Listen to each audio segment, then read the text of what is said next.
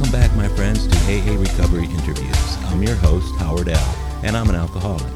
Sober since January 1st, 1988, one day at a time. I'm grateful you've joined us.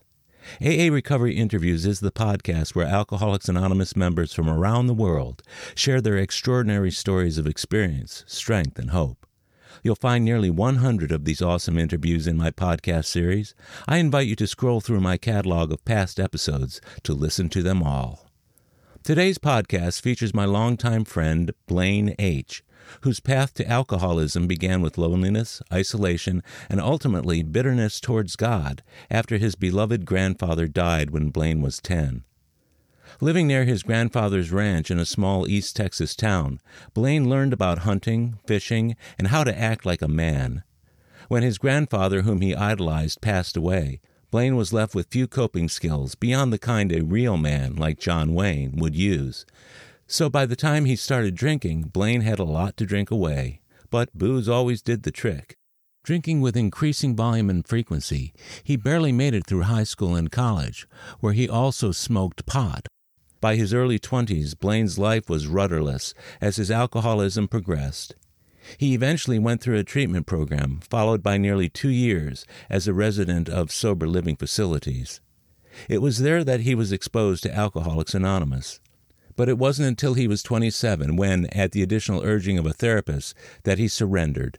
Blaine finally decided to claim sobriety with a solid commitment to do the work the program demanded. Since that day 19 years ago, Blaine has become somewhat of a model AA member. He attends meetings regularly, and it's not uncommon for me to see him two or three times a week. He's done intensive step work with his sponsors throughout the years, passing the practical wisdom he has learned onto the men that he sponsors. Study of the Big Book, daily prayer, and residing in the middle of the program have helped him get through difficult times, including the severe illness of his son. He also survived maintaining a relationship with an active alcoholic whose brutal disease was arrested on the day she herself survived a deadly DWI. Her subsequent sobriety, thanks to AA in prison, made it possible for Blaine to allow her back into his life. Like many, Blaine's tale has much to offer to those whose experience with alcoholism has been wrought with seemingly impossible challenges. As the 99th episode in my AA Recovery Interviews podcast series, it contains many similarities with other stories I've heard over the past two years. But there's also a lot of new insights to learn from Blaine's story, and my hope is that you'll benefit from them all.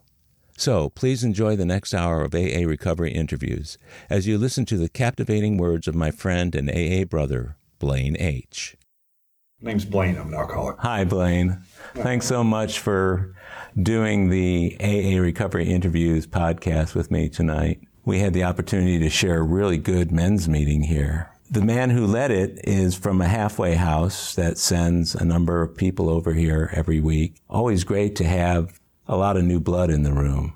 Have you ever had a chance to go over to that particular halfway house? I have. What's been your experience going to some of these halfway houses? Well, my experience going to that particular halfway house has been I've worked with a couple of guys there um, in the past. I have not stayed sober. Yeah. And I've found that sometimes it seems like there's difficulty around their schedule and my schedule and, and to, to work with them. One of the challenges too is that they they don't have their cell phones when they're in there, and I think there's right. only one telephone, which makes it a little difficult. The thing I like about them coming over here is they get the opportunity to sit within a regular AA meeting, and one of the best AA meetings here in Houston.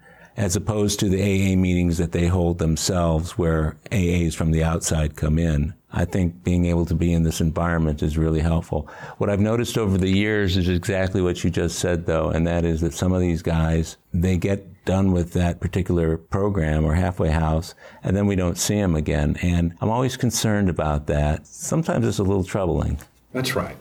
But the fact that they come here on Sundays, I mean, it's a huge blessing and benefit for Yeah. us.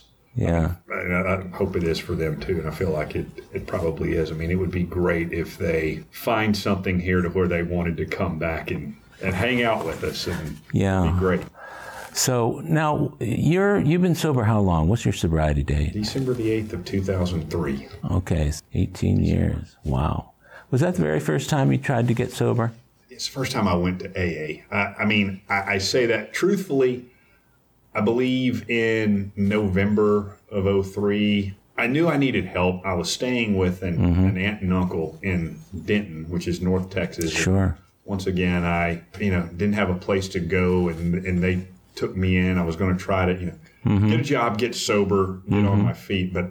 The getting sober thing for me was something I always wanted to do on my own. I didn't want help, I, you know, and so I went to. I, I found a, a meeting in the Yellow Pages. That was back when they had Yellow Yeah, yeah. Uh huh. and I went to a meeting at this church in, in Denton, and I got to the parking lot, and it was either maybe maybe there was no one there, but either whatever happened, I can I can vaguely remember because my, my thinking and memory about all that Yeah, that time yeah. frame is very fuzzy.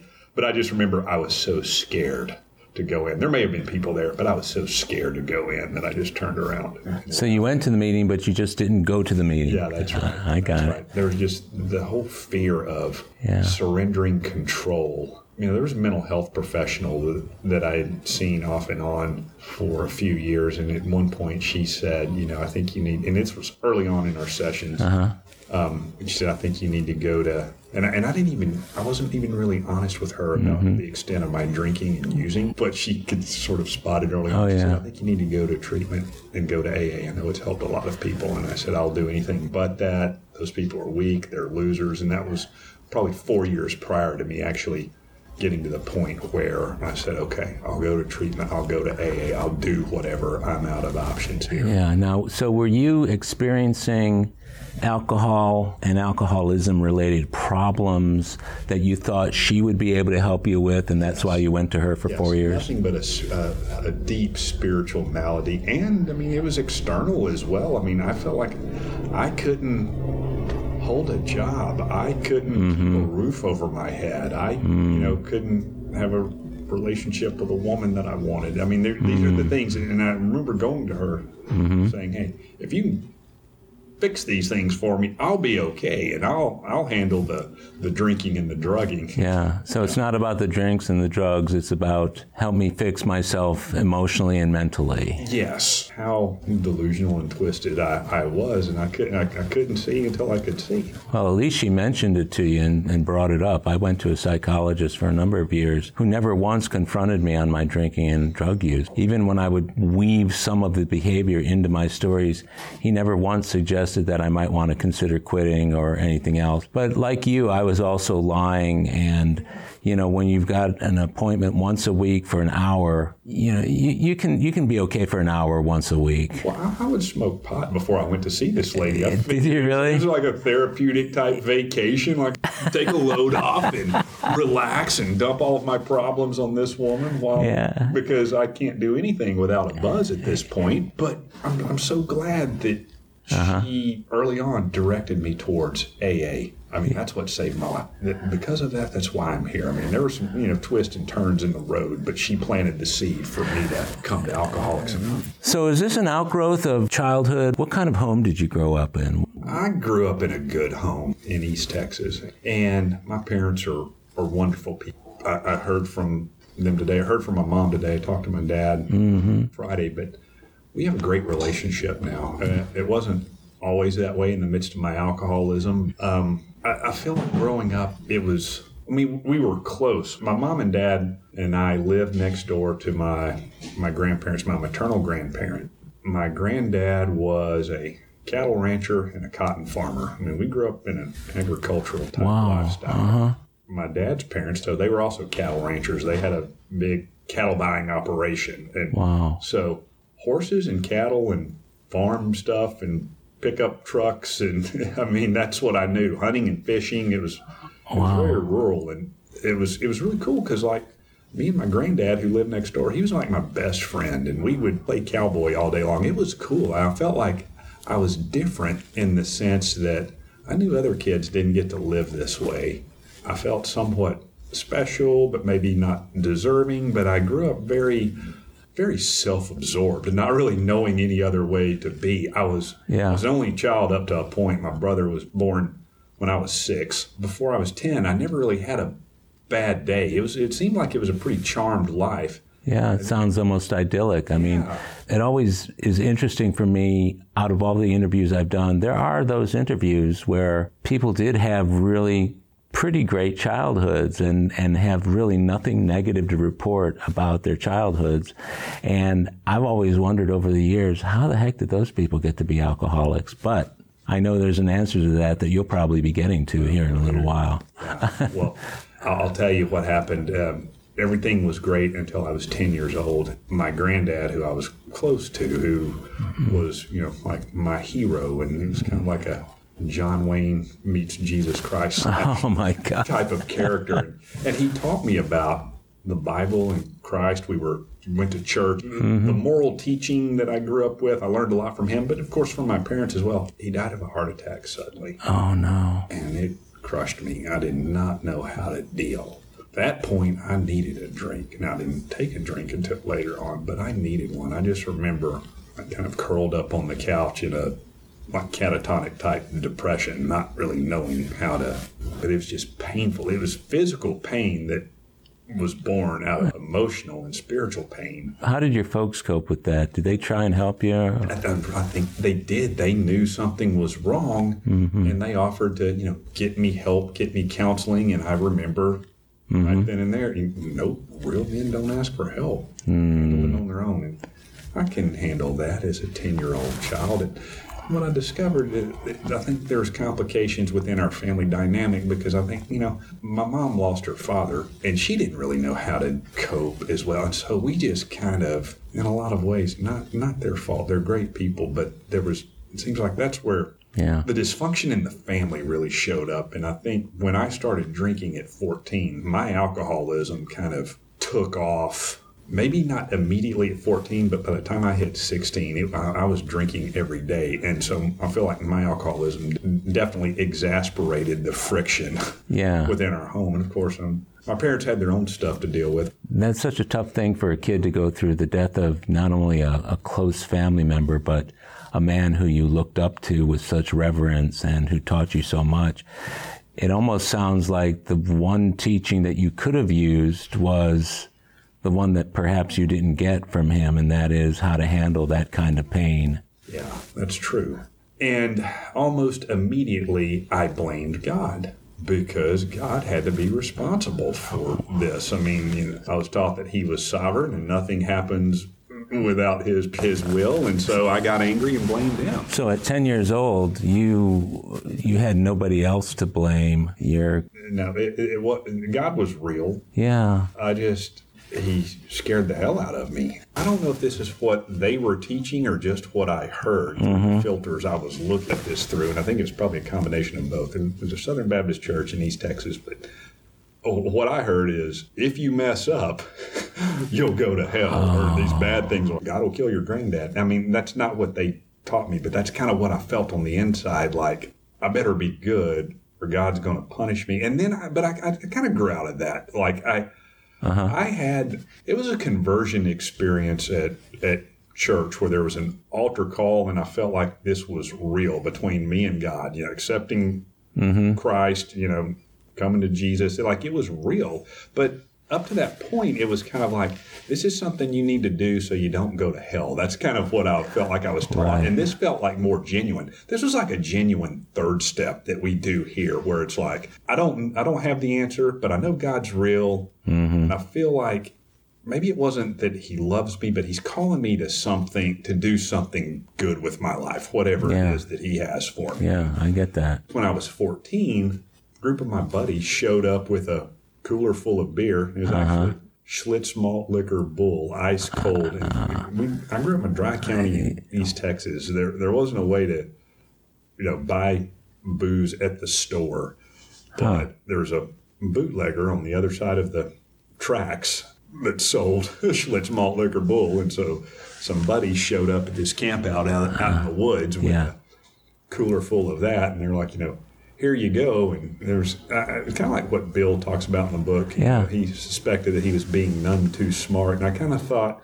this probably isn't a good idea, but what came out of my mouth was, you know, hand that to me. Let me show you how to do this. You know, and, mm. and I was a part of. I had arrived. It tasted horrible, but I got a sense of ease and comfort immediately. I needed more. Yeah. So I drank more. I puked and cried and fought my buddies, you know, and just made an ass out of myself the first time. And after I got through it the next day, I remember thinking, okay, you know, I'll I'll try to drink like a man next time, or maybe maybe I need to pump the brakes, but I'll try to drink like a man next time. I won't drink like a little immature kid, you know. Did you black out the first time you drank? Do you remember? You Yeah. did.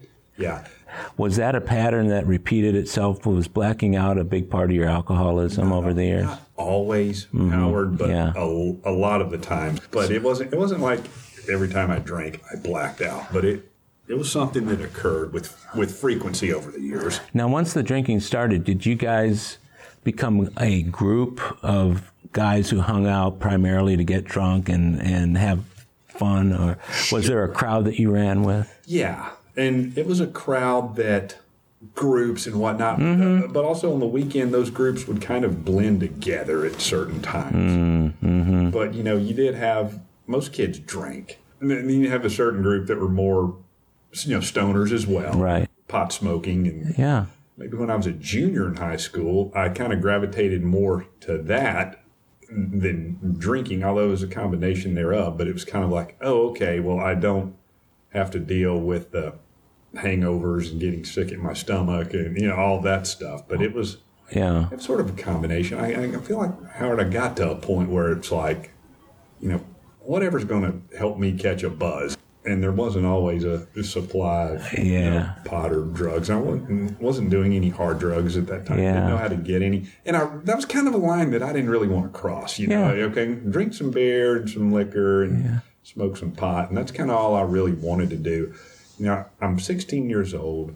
I'm drinking every day, and it was fun. I was just like, I Yeah. had the sense of ease and comfort. You know, I could talk to girls; they were interested in me. You know, and it was just good old boy having fun, kind of like Dukes of Hazzard to an extent. You know, I'm not harming anybody; I'm just having fun. My motto was, "If if you're not wasted, then the day is. What are you doing?" You know? What a slogan to live by. So you were drinking every day. Uh, were you pretty careful about the way you were drinking? Did you overshoot the mark a lot of times? a lot of the time. I had a little job working at a local bank as a maintenance guy, doing mm-hmm. deliveries and mowing the yard, and I, I had a, a little truck that my parents had got for me, and so I had mm-hmm. some spending money, and so Wow. I could pick up my buddy, and he had a fake ID, and we would head twenty to thirty miles down the road to, to get booze at five o'clock every day, and you know, go out to his his grandparents had a had a ranch, and we'd like you know cook steaks, and it was just kind of a party pad. There wasn't a lot to do. It wasn't like they're living in a city where there are many options for entertainment and spare time. It was Yeah. Were you involved in any other kinds of activities uh, at at school, extracurricular sports, and that kind of thing? I played golf. I like golf, and I can drink smoke pot and play golf, and that was kind of my thing. I, Yeah, and that's something you can do for a lifetime. exactly, and I did well past high school. So that was high school for you. That was an interesting time in your life. What happens after high school? So I barely graduated high school, by the way. I had to go to a summer class to officially graduate and failed one class. One class. Now, what I discovered later on inventory is, you know, I blamed the school for failing my class, but it was pointed out to me by my sponsor at the time that, you know, I skipped school to drink and smoke pot, and then I, I failed, and I want to blame them. And, Yeah. you know, and I also discovered the teacher whose class I failed, she didn't fail me, I failed her class. Yeah. Uh, I was kind of at one point a bully to one of her children. Oh, boy. And I owe that guy an amends. I've tried to find him and I haven't been able to, to find him. But the point is, it's kind of like what the book talks about. My problems were of my own making. In that frame of mind, it's you know I'm thinking, well, it's it's their fault. They did this to me, and that's not the case. For graduation night, our graduation party was we drove around the backwoods of East Texas and drank a case of beer. That was kind of a, a thing, Howard. Like sometimes, you know, it was a 12 pack. Sometimes it was a case. Sometimes it was intentional. I could, you know, I could put away some beer for a skinny little kid. I felt like I wasn't good enough and I didn't measure up. I wasn't good at football. I wasn't good at basketball. I was, I enjoyed golf, but I wasn't as accomplished. As, I, mm-hmm. I was always less than. I was never good enough. And I remember you know, part of that decision was I'll drink everybody under the table. It was something that I felt like I could take pride in. Now I couldn't necessarily like accomplish that. Mm-hmm. I mean, there were other people who could out drink me, but it was Sure. kind of like I'm going to have fun getting obliterated, so I don't have to feel. Was So- it loneliness? Was it Yeah. anxiety? All I those. think it's loneliness, anxiety, probably depression, and not really knowing how to identify that because, once again, real men don't ask for help in that family. Not their fault. It's just what they knew. So I don't want to sound like I'm blaming my parents, it's, but it's, you know, there wasn't a way to like really discuss what was going on with me in a healthy way without A, fear of some kind of retribution, mm-hmm. or B, you know, I would be exposed and the jig would be up. I would have to stop drinking, or I would be called to some form of accountability around that, and I would have to give up something that I loved.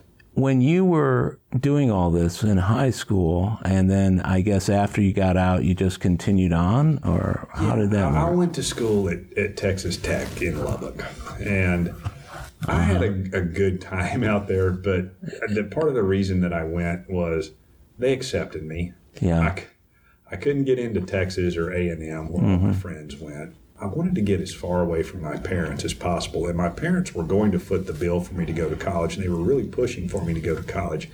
Deep down inside, I was so scared. What I would have liked to have done is say, "I'm not ready for this. Let me get a job and try to, you know, make some money, get on my own, and become self-sufficient, or at least." Move in that direction and then I can somehow magically put things together and get my you know studies in order and academics in order and and do well in school. I just I knew deep down I wasn't ready for it. I barely graduated high school. I'm hmm. dealing with all of this shame. I just, hmm. but I'm faking it, right? I mean, I don't know what else to do except try to put on a facade and fake it So you faked it into college. faked it into college. And there was an intensive study floor at this at the dorm that I was staying in, in at Tech. And there was a sense of, hey, if I if I just go here and associate with this group of people, Uh huh. then maybe I can, you know, not drink and, and drug or at least manage it. Yeah. And so my parents dropped me off, and this is the the study group floor. And as soon as they leave, my neighbor next door, he comes in with a bag of pot, a big bowl. He's like, "Y'all, y'all want to go smoke this and and then go eat?" Yes, of course. Um, Oh man. yeah. Yeah. the so- study. The study floor. the study floor. Guess what? Yeah, yeah. The, the guys on the study floor, we're drinking and getting high too. I guess there's another lesson that I learned. Wherever I go, there I am. And I tried some geographical cures, and booze and dope always found me, even when I'm trying to be good. Yeah. How would you sum up your college experience with regard to your drinking and drug use? I would say, Howard, that's where it it escalated in the sense that that's where the it kind of ceased to be fun and started to become lonely. I mean, there were some mm. fun moments, but mm-hmm. that's where the loneliness really set in. And I feel hmm. like in doing a lot of work with my sponsor and with other mm-hmm. men and reading the book, you know, Yeah. that that loneliness that Yeah. only an alcoholic can understand. That's where that started to really show up in my life. You know, smoking pot daily really took off in college. I didn't join a fraternity in Lubbock. Fraternities were a big thing, but I was kind of like the guy who knew some guys in the fraternity and could go to some of their parties. But I wasn't really interested in that. I was more kind of the the lone wolf independent let me drink and get high by myself or with a small group of people Did you experience, what kind of um, consequences did you experience with regard to drinking and, and uh, using marijuana? Did you ever get caught, or were there other things that went on? you know howard really there there wasn't there's there weren't any legal consequences um, i mean i made it a point to try to not drink and drive like Yeah. that was something that that didn't really happen for me I tried to make it a point not to carry pot or other drugs on me, and Yeah. or at least yeah. you know, in small amounts, something that I felt like I could stash if or ditch if I were to Yeah. be pulled over. So at that point, no. Uh, but there, after that point, Howard, I guess you know what I'm, just 19, and there are parts of my early 20s that I just really don't remember because that's when a lot of the drinking and drugging really took off, and that's when a lot of the geographical cures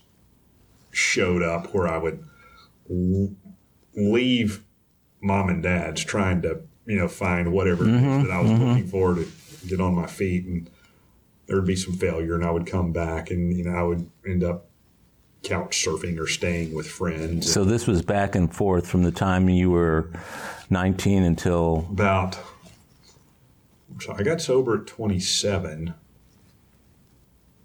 At 25, I think is when I really. It was kind of like that's where I was near the end. I think that's when I started seeing the therapist. I started seeing the therapist lady at about 20 when I was 23, I think. But mm-hmm. it was probably, you know, around 25 where it was kind of like, I I really need help, and I knew this for a long time. But mm-hmm. it was kind of like I'm I'm almost willing to get some kind of help yeah, right, uh, right. To you know straighten my life out. It was it, it was at that point where I realized my only next two stops can be the penitentiary or death.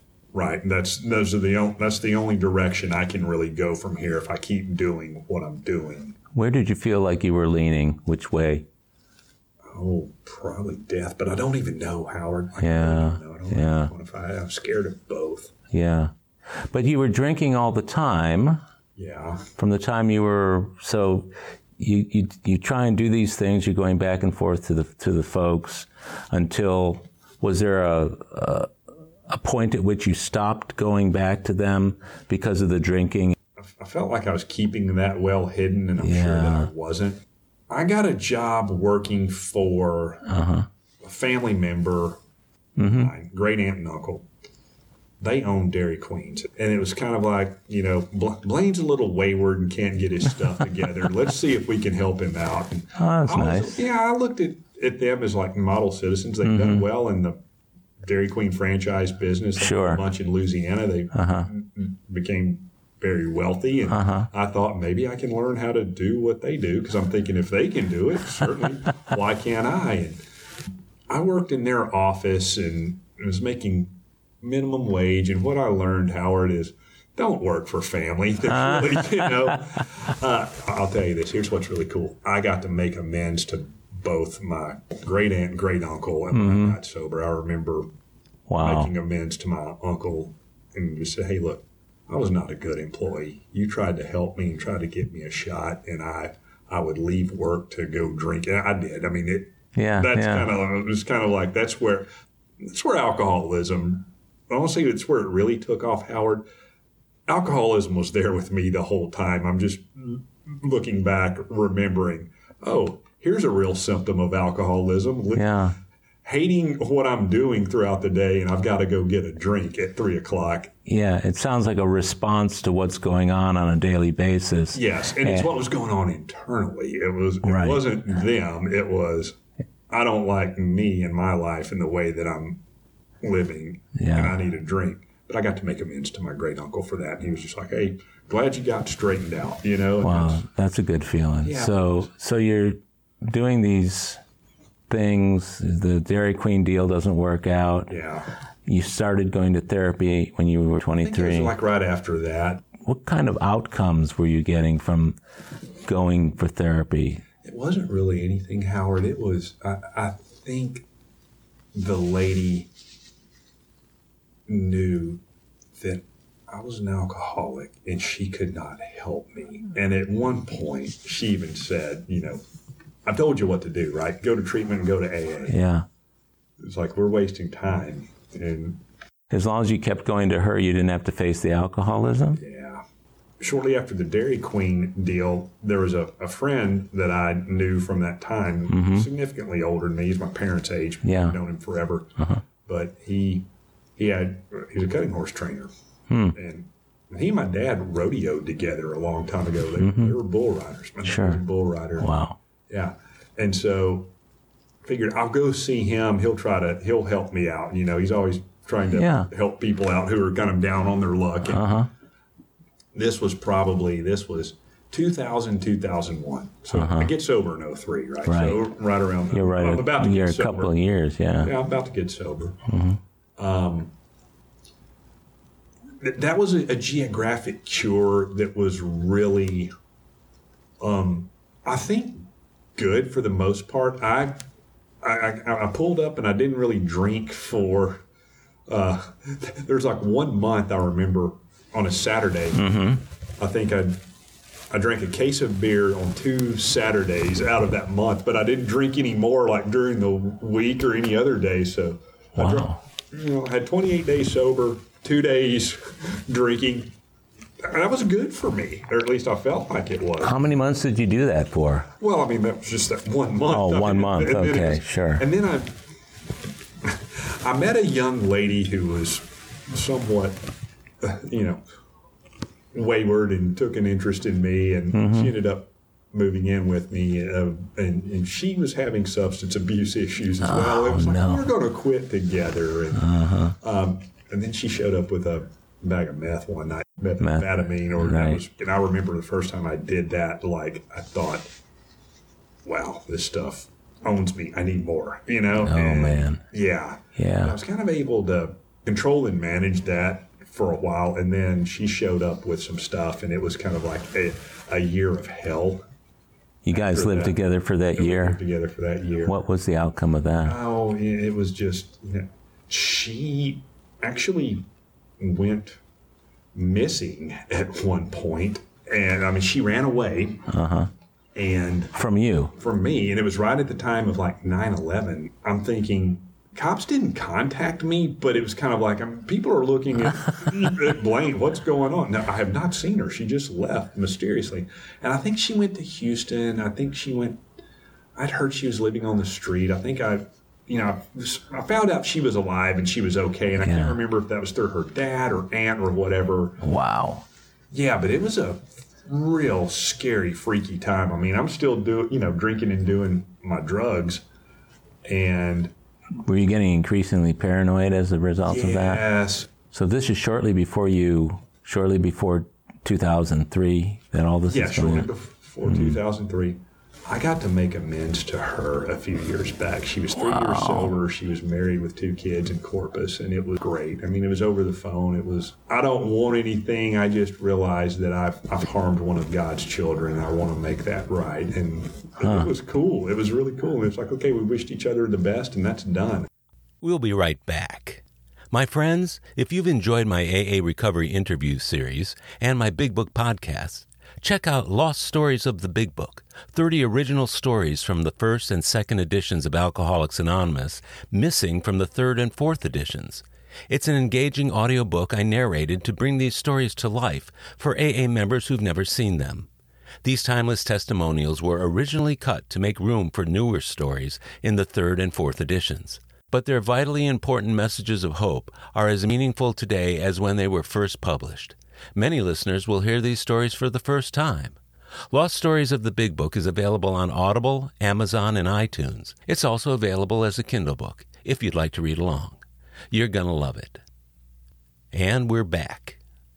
Take us up to the point at which you, that the days before you got into AA. I was living with my aunt and uncle at the time. They'd taken me in. I got a job selling cars, at, and you know they're they're not drinkers. I wanted to be respectful of their home, and but I couldn't pull it off. I had to have a drink or two or three every single day uh-huh. after work. But I would say the internal condition, Howard, just got to be too unbearable. You know, the book talks about the guy who you know, had a few words with his boss and then left Yeah. to, to go find someone to buy a car. Well, my boss was an asshole one morning and I had a few words with him and I just left. I said, screw this, I'm out of here. I'm not going to work with you guys. And, but it was just, the anxiety just became too much to where I felt like maybe I was having a nervous breakdown or, and I called the the mental health professional lady, and Yeah. she basically just said, "Are you ready?" And I said, "Yes, I will go to I'll go to treatment. Wow. I'll go to AA." And there's a guy who was going to my parents' church, the church that I grew up in, that I uh-huh. kind of had left and turned my back on when I was 16. Mm-hmm. This guy talked to my dad, and he said, "You know, um, Jay wants to talk to you if, if you're willing to listen." Uh-huh. I said, "Sure." Because at that point, I was that was the surrender. Yeah. I'm, I'm beat. I'll do whatever. This was a guy that I looked at and I thought, if I ever get as bad as this guy, I'm surprised this guy's alive. And he was sober. He was two years sober, and he 12 stepped me over the phone, and you know he had some not really kind words. He he he basically just said. You're about to get punched in the mouth with some reality. Are you ready for it? And I said, Yeah, I, I've got no other choice. Yeah. He was like, You're 27 years old. You got to grow the hell up. And yeah.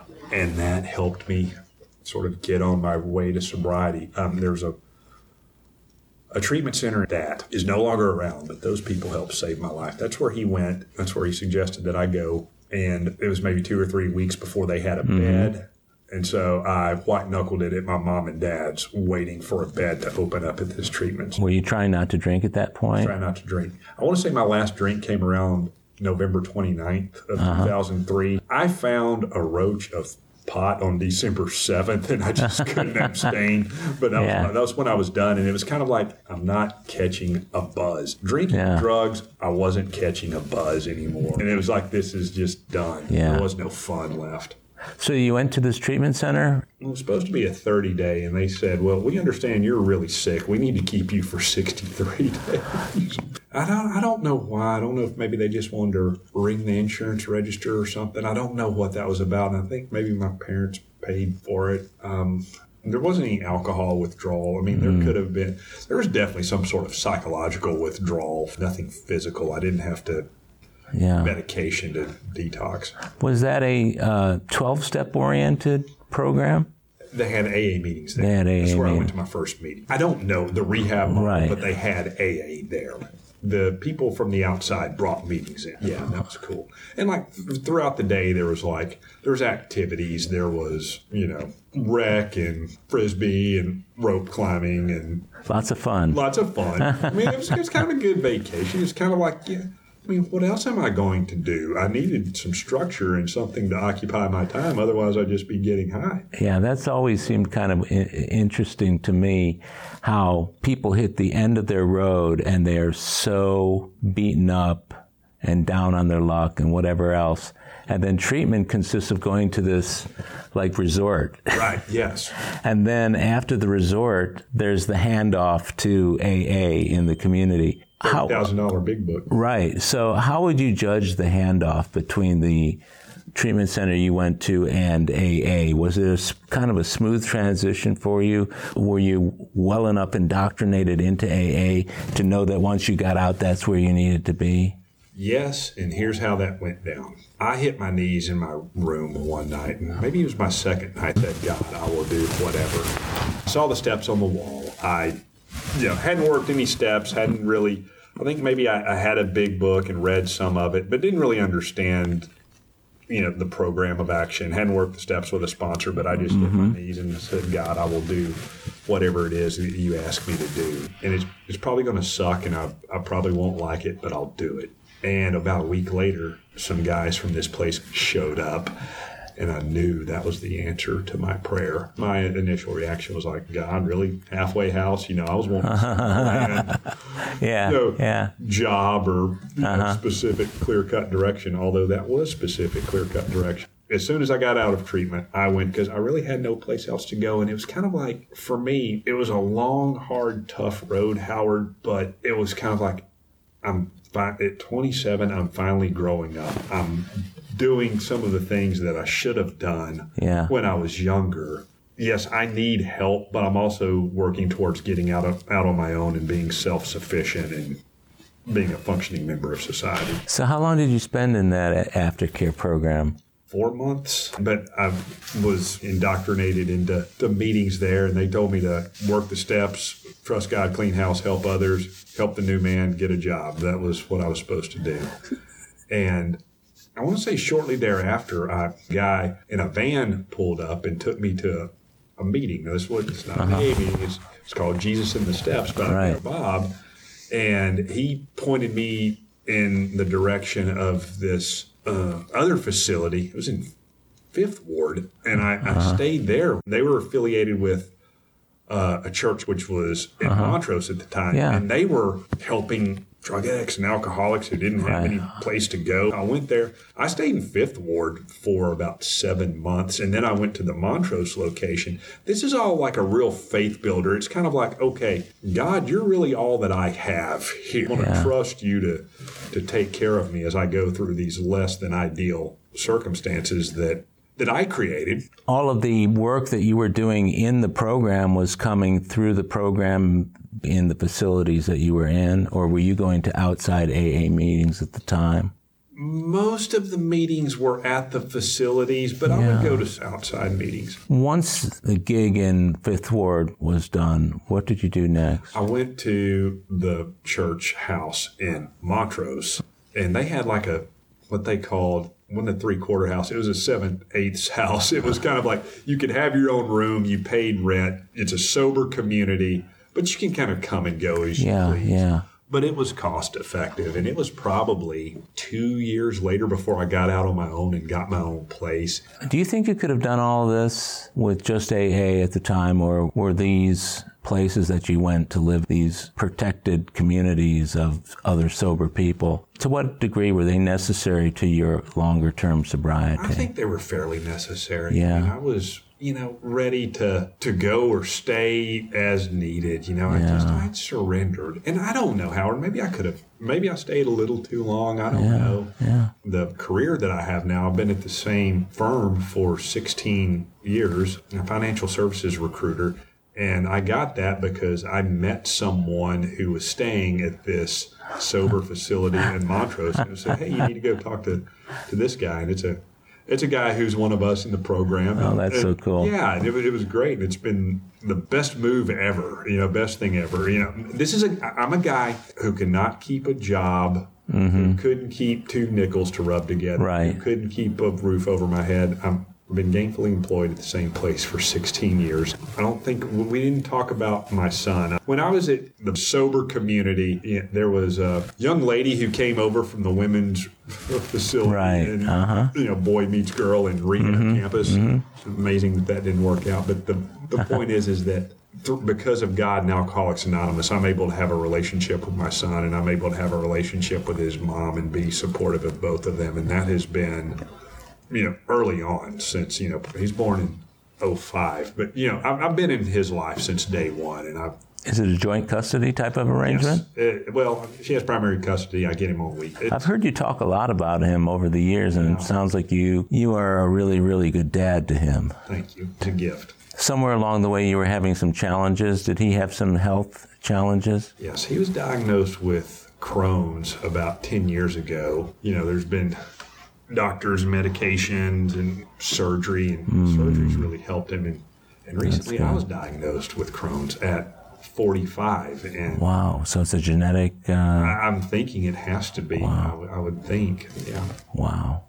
So tell me about the last number of years with regard to AA and going to meetings and what your life has been like overall, how you've integrated meetings into your life.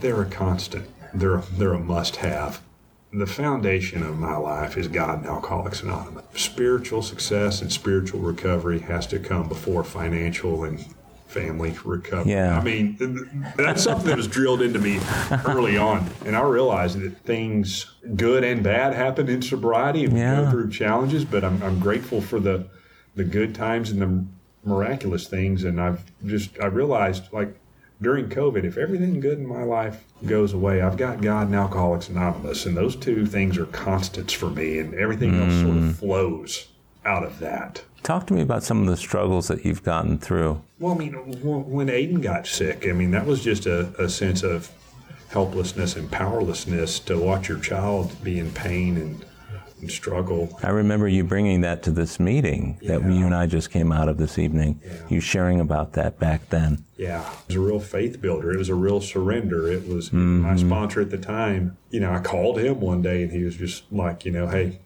pray and trust God. And he, he wasn't he wasn't cold about it. He was like, there's your answer. And that gave me a sense of peace and comfort. And we walked through that challenge. Mm-hmm. There's you know, there's a young lady that I love. I say young, we're the same age, mm-hmm. but I, you know, lived with her alcoholism, and I'll let her tell her story. But Yeah. I got to see the flip side of the coin around Al-Anon and knowing that she's great person, beautiful person inside and out, but was very, very sick, and seeing her alcoholism and living with her alcoholism, n- knowing what's wrong with her, knowing why she's sick and why she's doing what she's doing. And there's not a damn thing that I can do about it. I can't rescue her or save her. That was very heartbreaking. And then just the day to day struggle of living with the alcoholic who is hiding their drinking. And Howard, at that time, I just, this all came from AA, their program. Wow. I've, my current sponsor is someone who's had experience in Al Anon as well.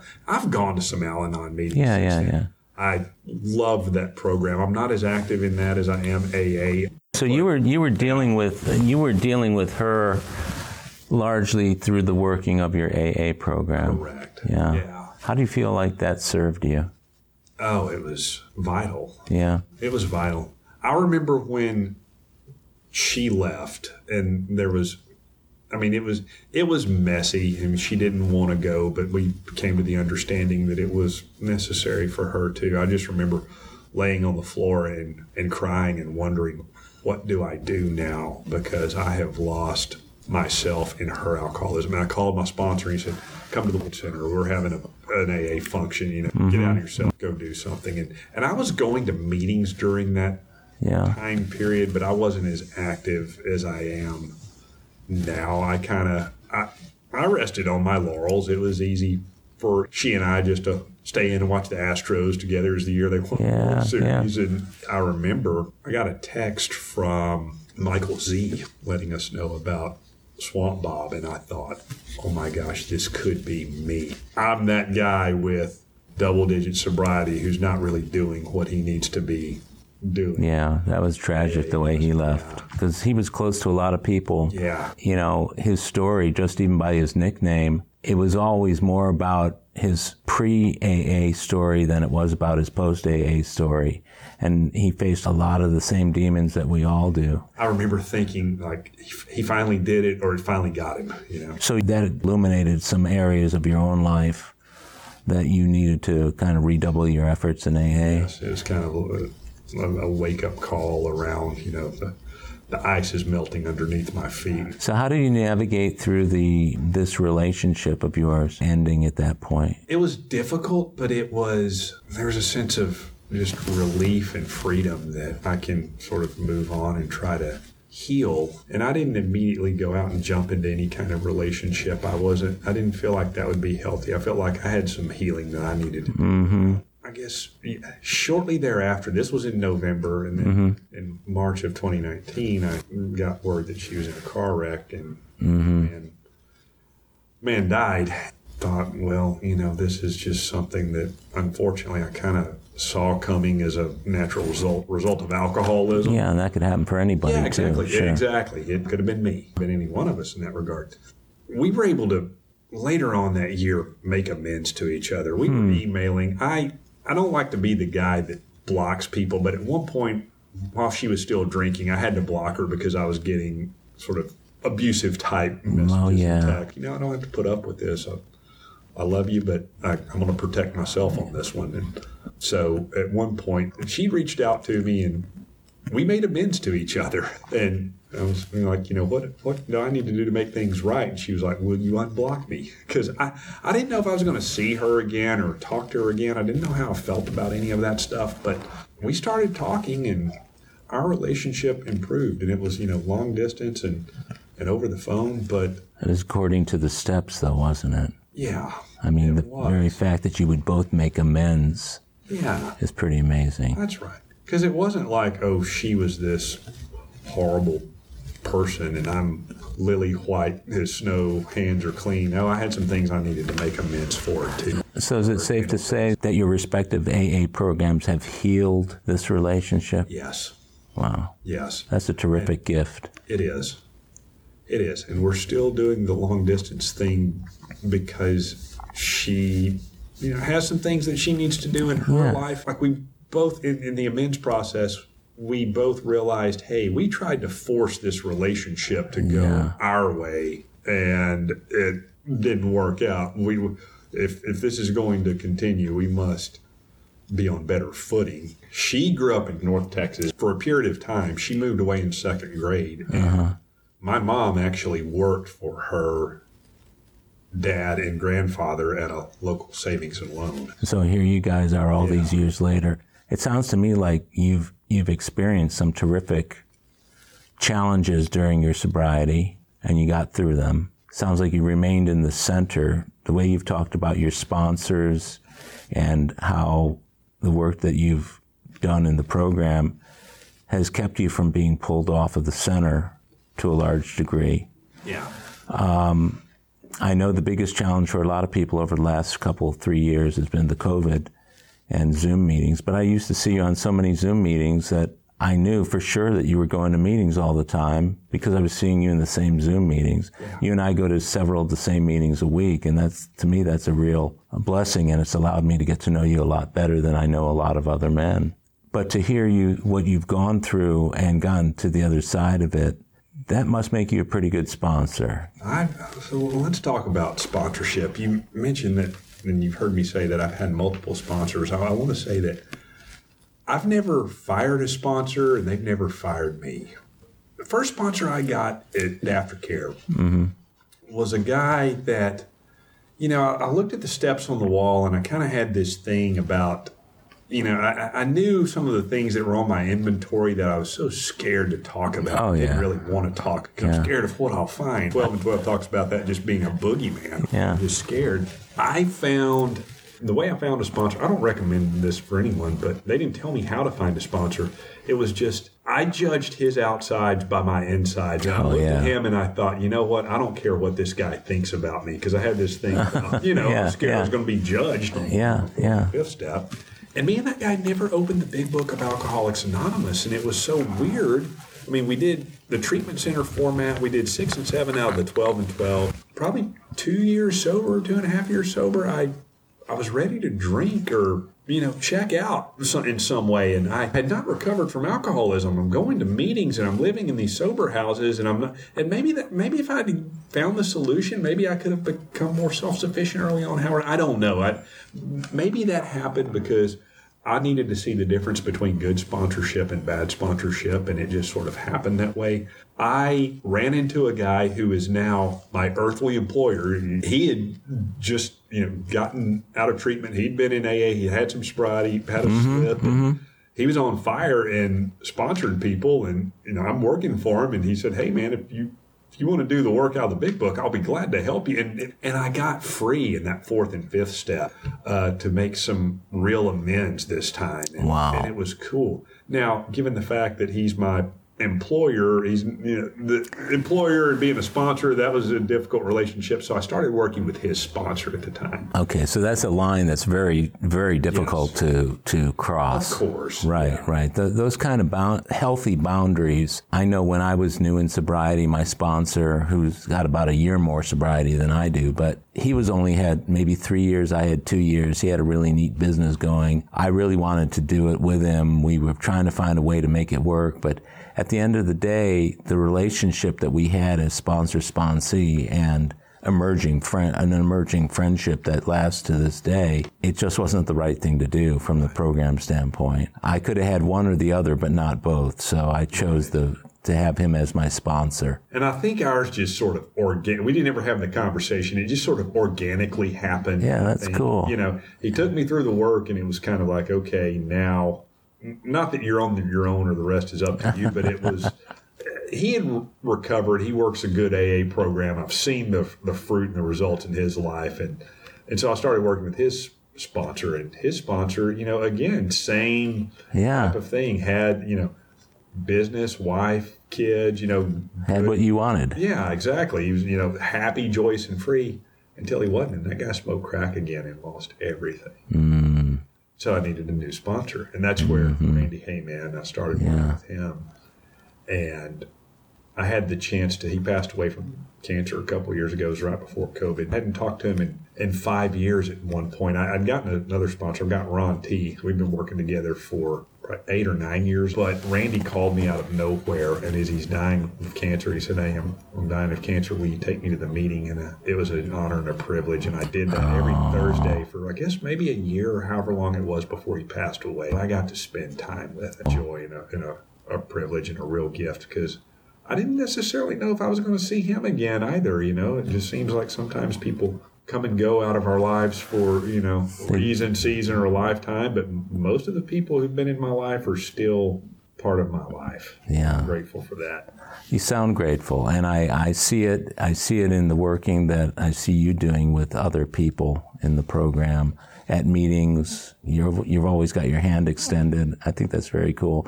So you're sponsoring other men right now. Yes, I tend to sponsor like I was sponsored. Do you find yourself doing the same? I do. Yeah. I do. It's kind of cool because when you're sponsoring somebody and you don't know what to do next, because you're sponsoring like your sponsor sponsors, there's always a quick connection. There were times at which I had to call Mike Sure. and say, now, how do I deal with this? This is something I haven't dealt with.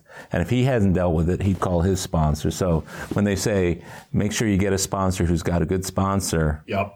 Here's a real cool story. Yeah. So this was, I guess, last year. Mom and Dad asked me to go with them to Fort Worth on Memorial Day. My brother and his wife. Yeah. And so they're going to Fort Worth for Memorial Day, a little getaway, and uh-huh. I I go with them because I want to spend time with them. But you know, they're there are two couples, and you know, Yeah. baby's in prison, and I'm not real. You know, I'm just kind of like, oh, I don't even to be here. I'm kind of the odd man out. I'm an outsider in my own family. That's how I felt. I get it.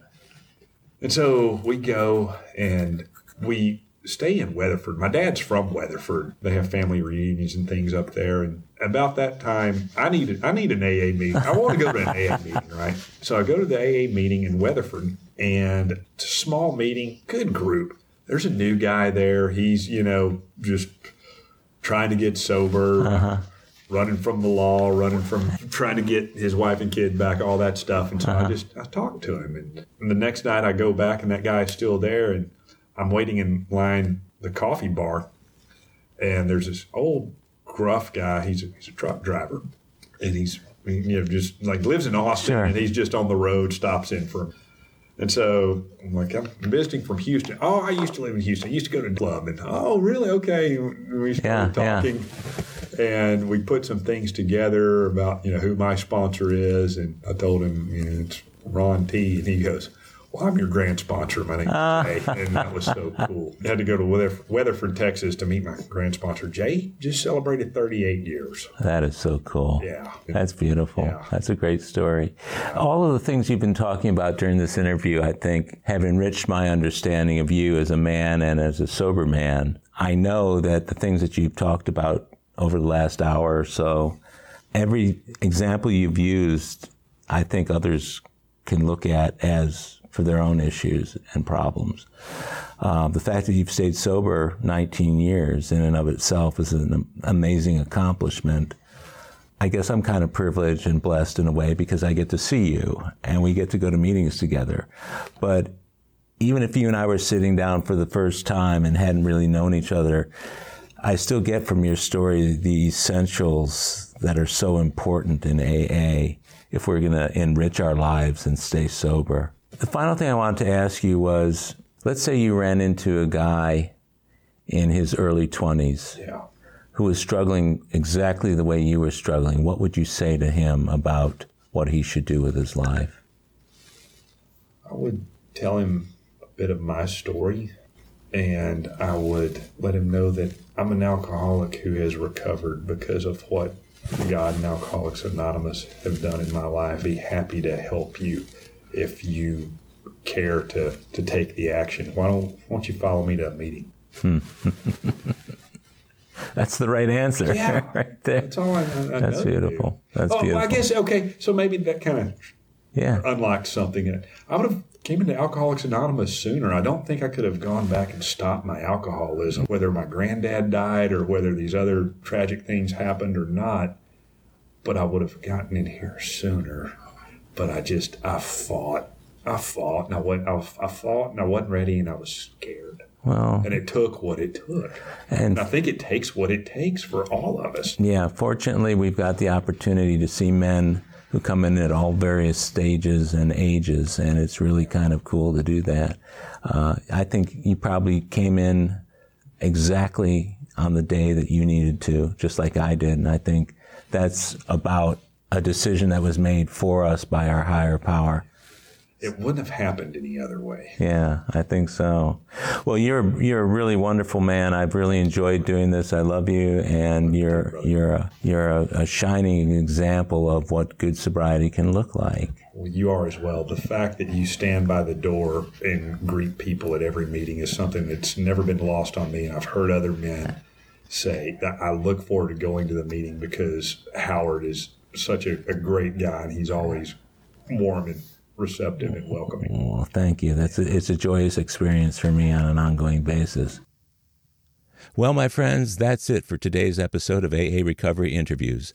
I want to thank my guest, Blaine H., for sharing his story, and thank you for tuning in.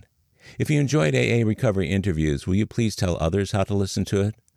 Of course, you can listen to many more episodes of this series by following this podcast on Apple Podcasts, Google Podcasts, iHeartRadio, Spotify, Pandora, Stitcher, and other podcast apps. Or tell Siri, Google Assistant, or Alexa, play AA Recovery Interviews podcast. Or visit our website, aarecoveryinterviews.com, to hear every show, share your comments, and also contact us. If you want to email me directly, it's howard at aarecoveryinterviews.com. By the way, this podcast strictly adheres to AA's 12 traditions and all General Service Office guidelines for safeguarding anonymity online. I pay all production costs, and no one receives financial gain from the show. AA Recovery Interviews and my guests do not speak for or represent AA at large. This podcast is simply my way of giving back to AA that which has been so freely given to me. The next episode of AA Recovery Interviews is on the way, so keep coming back. It'll be here soon.